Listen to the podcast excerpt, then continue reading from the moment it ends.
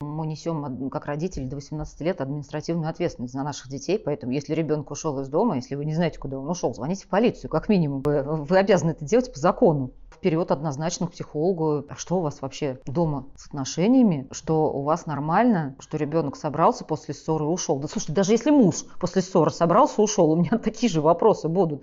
Иногда человеку нужно побыть одному. И э, если семья конструктивная, если все друг с другом разговаривают, да, случилось недопонимание, ребенок сказал, что, слушайте, дорогие, я пока в тупике, я пока не могу там справиться со своей обидой, это сейчас я идеальную семью рассказываю, сами понимаете. Дайте мне пару дней у бабушки пожить. Я побуду один, подумаю, и мы с вами потом опять встретимся, обсудим, и уже все это вот будет спокойно у нас происходить на спокойных тонах. Тогда ушел, и слава богу, у вас прекрасные отношения, потому что это точно вариант там, разрешения конфликта, и человек имеет право побыть один и дать себе время на подумать. Э, у нас э, в свое время была такая работа со случаем, понятно, что это не каждый раз бывает, но было. У нас э, был ребенок с суицидальными наклонностями. И ребенок вот эти наклонности проявлял при вполне таких определенных обстоятельствах. Ну, когда там какая-то ссора, либо какое-то там непонимание, еще что-то такое. Вот. Он вот таким образом решал проблемы коммуникативные. Но Какая значимая здесь вещь? Не каждый ребенок таким образом решает свои проблемы, согласитесь? Когда мы немножко пошире копнули, потому что